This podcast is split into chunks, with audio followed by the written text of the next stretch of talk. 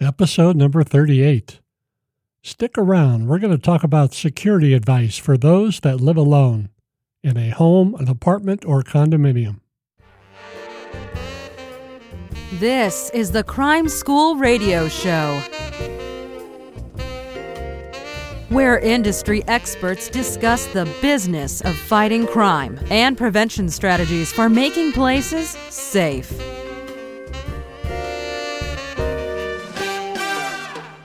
Leading today's discussion is security expert Chris McGoey.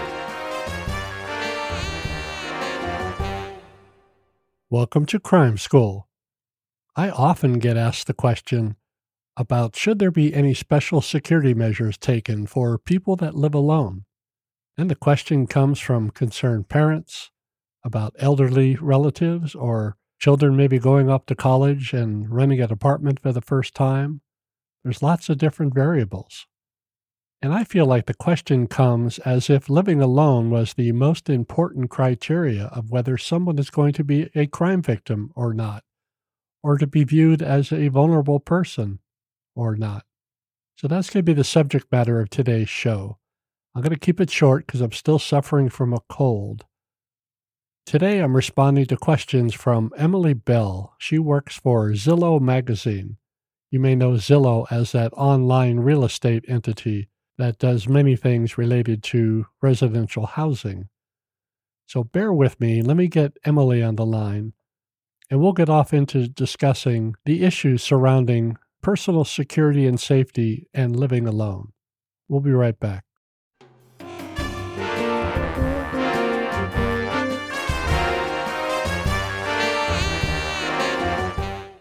So your question is uh, primarily about living alone. Security tips for people living alone, and you're, you're you want to focus a little bit on women potentially living alone. The issue of living alone is the least important factor. When we're talking about housing, people live in a box, whether it's a, a studio apartment or it's a 10 bedroom estate it's still a box. It's still a building. There's going to be walls. There's going to be a floor. There's going to be a ceiling. And the entry to the box, no matter how small or how large, is going to be through doors and windows. As you can imagine, if you're living on the ground floor, there's more access. If you're living in a larger home with a front, back, and side, you got more front, back, and side windows. So the more openings to the box increase the level of vulnerability almost equally as important as to where that box is, where your home or apartment or condo is. If, if you live in a low crime neighborhood, there's going to be less risk by far. Just living inside that home or when you go out in public walking around, it's just going to be safer. So choosing your zip code is probably one of the best things you could do if you have an option. If you have the options available, or whether it's involving commuting or whatever you have to do, picking the best neighborhood is really something that's worth the time. The second is the location where you live. Now, if you're renting, if you're renting an apartment, for example, and you're in one of those mega apartment complexes, the density of the housing makes a difference. If you're living amongst a whole bunch of other people, either in a big city or a large apartment community, the more people around you increase the risk proportionally. Uh, one of the reasons okay. is you have no control over who moves in next door to you, and uh, and who their friends are, and and just the density factor makes everyone a stranger. So you never really get to know your neighbors very well. There's always people coming and going. In a large multifamily property, whether you own a condo or an apartment, when you see people walking around, you assume that they live there. So you're going to cut them some slack. You're going to let them move about. You're going to let them walk by you, past you, in front of you, behind you, and maybe not think much of it because you assume they live there. As opposed to a single family home where you own the property, anybody standing on or near your property, you're going to be concerned about. You're going to start mm-hmm. watching them and wondering who they are. So those are some of the, the considerations that you have to think about. So, going back to the person living alone, the person living alone really doesn't matter much into the equation, other than if you're a, a female or a young female living alone or an old female, older lady living alone, could make a difference. uh, somewhat. But for the most part, the person who has control over the property has control over those openings to the box, the front doors and the windows. So you determine to the extent that you can what kind of lock goes on the door, possibly if you're not renting, the quality of the door, the fact that whether your windows are closed and latched or not, if you have a garage door, whether it's left open or not. So your lifestyle makes a difference. I hear all the time from people saying that, well, I never lock my doors, you know, as if that's a point of pride. Yeah, a point of pride. I don't have to lock my doors. Well, you know, we call those people victims in my world sometimes yeah, sure. because the burglars and the home invaders obviously are going to take the path of least resistance. And if they could tell from the street that here's a home or a apartment where the window's standing open and none of the others have that, well, they might select your location as the first choice. So, so your lifestyle makes a difference. Your lifestyle also contributes to how you come and go. Again, if you live in a high density type property or neighborhood, people might pay attention to your travels. When you go to work, when you come home, how late you stay up, where you park your vehicle. People that are interested in you potentially as a victim may start paying attention to you. And on the other hand, most victims are not paying attention. They're unaware okay. that they're being watched. They're unaware that they're being followed or stalked. That actually goes to a question I have. What are some like bad habits that people living alone might have? Just not paying attention essentially or I'd also wondered whether, you know, people move into a place and like you said, um, it's a box and there there are openings and the number and quality of openings determines your vulnerability. Now, people do they just do people assume too often that the lock that's already in place is sufficient? That if they move in somewhere, should they automatically um, upgrade their lock, for instance? What's your impression? If you moved into a rental housing that had a deadbolt on it, would you assume that you're good to go? Um, I, I honestly, yeah, I think that I'm not actually sure. I mean, I think that if there was a deadbolt, I would feel more secure than if it was just a lock, um, like a chain lock, for instance. But uh, I honestly don't know. Just like when you check into a hotel, it has locks on the doors already, and they give you a key or a key card. And most people think, okay, well, I'm safe. I can lock my door. But you have no idea who has keys. So in an sure. apartment situation, you're assuming, and that's in air quotes, that your landlord okay. has changed the locks since the last tenant was in the space, that they put a new lock on there for you or they rekeyed it and you have brand okay. new keys. That's what you assume. Well, that assumption is false in many cases. The landlords don't change the locks or they may not have changed the locks. And there could be uh, 20 keys out there. Who knows?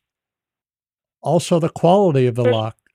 You just don't know if it's going to withstand someone kicking the door. So, even if you're moving into rental housing, you have the ability to at least ask that the lock be changed or a stronger one put on. For example, a grade one lock, deadbolt lock, instead of some cheap uh, bathroom quality lock. You could certainly request that. Usually, as important or sometimes more important is a strike plate that's in the door jamb. That's that little thing when you close the door and you turn your deadbolt that bolt goes into the door jamb, into the metal housing. That's called a strike plate. Strike plate is just held into the wall, held into the door frame by two short half inch screws. That's not going to hold up. Someone could kick the door, and that strike plate is just going to break away from the door, and the door is going to fly open. Is it silly to uh, try to pretend as if you don't live alone? Well, I'm not going to say it's silly, but yeah, it, it usually is that, is it, that it usually possible? It usually has no bearing. If somebody is truly watching you, they're going to find out very quickly whether you live alone or whether you don't live alone, just by the fact of okay. who comes and goes. But if it's a stranger first encounter walking through the common area and they spot you, they're not going to know one way or the other. There's really not much difference between living alone or not. The advantage of living alone you have control over your routine and your habit.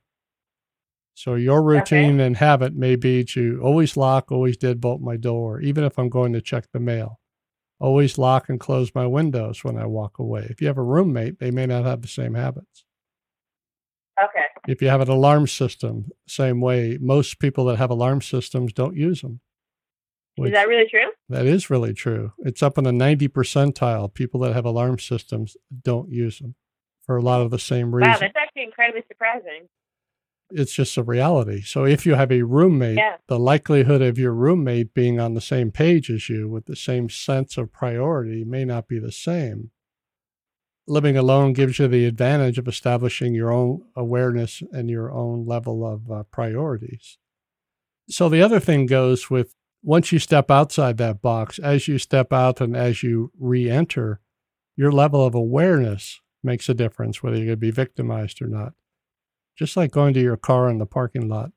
Do you have your keys in your hand? Are you focused on your destination? You got your eyes on your vehicle or your front door. You're ready to enter as soon as you get there. That makes a difference. Oftentimes, the difference between becoming a victim or not being a victim is noticing your surroundings, seeing that guy eyeballing you from 50 feet away and just waiting for you uh, just not to be paying attention so he could approach. And when I say he, I say that intentionally. It's normally a male. It's usually going to be one male lurking about, waiting for the right opportunity, and nothing better than someone walking around, walking towards their destination, not paying attention, maybe looking at their phone or something. And that's when they're going to approach. And most victims will tell you that they never saw the guy coming. Do you think that people sort of having their heads down all the time, looking at their phones, has decreased that level of awareness? Oh, no, no doubt about it. No doubt about Okay. it. Some people use their phones in a fake manner. They just don't want any confrontation. They they don't want to make eye contact with people, so they'll they'll look at their pretend like they're looking at their phone. Another issue of visibility and awareness has to do with before you walk out your door, or if someone knocks on your door or rings your bell, you should find out who's on the other side of the door before you open it. It's so obvious and so logical, but you'd be surprised how many people don't do it if you have a family, you have to teach all your children to do the same thing. That the rule in our house is if someone knocks on the door, you don't run and open the door until you know who's on the other side. So you do that by looking through the peephole if you have one, or if you have a window that's nearby, look out the window, or you simply call through the door, you know, and ask who's there. You know, what what do they what do they want? And in my neighborhood, most of the time, if someone knocks on my door and I don't know they're coming, it's a solicitor who I don't want to talk to anyway, but it could also be a home invader. Yeah, sure. That's what a home invader will do. They will come and pretend to be there for some reason. And uh, Okay. they're going to want you to open the door so they can get access. So, someone living alone, that means just that. You're on your own. You don't have backup. You don't have anyone there who could assist you. So, you want to make sure when you open that door, you know darn well who's on the other side of the door. And when you're, like you said, when you're outside the box, you do think that people, the general level of awareness is down just because we're engaged with our phones. Oh, it's it's way down. I mean, do an experiment for yourself. If if you and I were together, Okay. I, I could take you out and and show you all. We could do all kinds of exercises to confirm everything I'm saying. I mean, just go out in public and look at people. You see a lot of people have their heads down. Go into an elevator these days. Uh, you go into the elevator, half the people are going to be looking at their phone, either intentionally or pretending, just because they don't want to make eye contact. They don't want to say hello. They don't want to engage with anyone. And it's just becoming uh, habitual that people are just self absorbed, either with their thoughts or what's going on. They're just not paying attention. Sure. And that goes a long way. Uh, most of the victims, uh, I can't underscore it enough, never saw the perpetrator coming. They had no idea it was a complete surprise. And that's primarily one of the reasons why they were selected. Do you think there are any good security apps people should use? No, No. Okay. So no phone applications. the, the best app is between your ears. Okay. That's the app you should use. You should use all your Okay. sen- all your senses and your brain, and have a plan. When you're going out or your family's going out, that you have a plan where you're going, how you're going to get there, where you're going to park. You're going to be, come back to your car after hours, that you have a plan. Same thing coming home. You're going to come back late, Okay. maybe have a timer that's going to come on in your house in the front room or something, so you don't have to enter a dark house. Or if you're coming up to a single family home, you could even have a timer on your porch light or have it come on automatically with a motion sensor. It's all part of Okay. having a plan. And our motion sensor or just lighting generally, I assume that's pretty important in terms of safety. Well, it is. Yeah, sure. You want to be able to see in the dark. We're not built to see in the dark. So you just want to see before you approach your door or even if your car for that matter, you want to be able to see. And uh, so put yourself in a position. If you're going to park your car outside, maybe park it under a light. So when you come back after hours, when you approach, you can see if anyone's lurking around before you, you know, head for it. What about uh, leaving any lights on when you leave the house? Is that a good tip or? Well, leaving lights on during the day do nothing. They just expend electricity, right? That's why I believe in timers. Timers are so inexpensive. You only need lights on when it's dark. And it's kind of a signal. If you have a single family home and you're and you're going away for the weekend and you leave your porch light on 24 hours a day, that's a signal Yeah, to the burglar you're gone for the weekend. What do you think about? I mean, having something like pepper spray on hand is that useful for the single person or? Uh, it's not useful. Most victims never get to the pepper spray if they have it. Women that carry it, it's usually down the bottom of their handbag somewhere. It's usually expired, not a date. Some women will say when they're trying to fish around to get it, they spray the inside of their bag, trying to get it out. If you subscribe to what I've just told you, that most victims never see the perpetrator coming, you're not going to Yeah. you're not going to get to it in time. Now, here's an exercise that I do with women when I talk to women's groups. I tell them to for it to be effective, the pepper spray has to be in the in your hand and your thumb on the trigger, ready to use it. And guess what happens? When you have the mindset to have the pepper spray in your hand and your thumb is on the trigger, believe me, your head is also on a swivel now. Because that's Okay. a that's a cue reminding you that I'm in a potentially hazardous environment. That's why I had the pepper spray out. So now you're mentally on high alert, you're paying attention. So just the fact that you're paying attention is your best safety feature. Good luck with the story, Emily. All right. Thanks so much. Thanks Bye. for your help.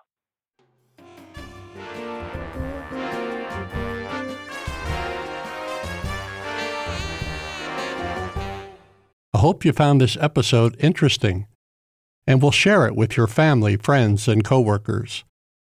We all have different perspectives, different points of view, based on our background, our education, our training, our life experience. So it's important to have these discussions. That's how we learn, right?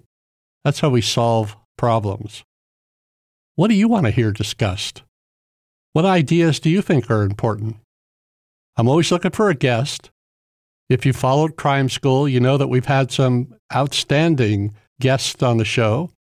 So I'm looking for those that have special knowledge wi- about crime, crime prevention, loss prevention, that have a legal background, that want to talk about criminal law, civil law, the court system, liability, and negligence. I want to talk about products, especially those that deal with solving a crime or loss prevention problem. Let's discuss it on the air. If you're a crime victim and you have a motivating story to tell or interesting outcome, I'd love to hear from you.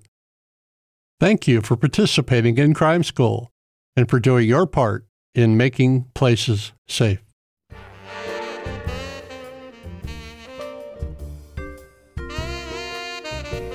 This is the Crime School Radio Show with your host, Chris McGoey.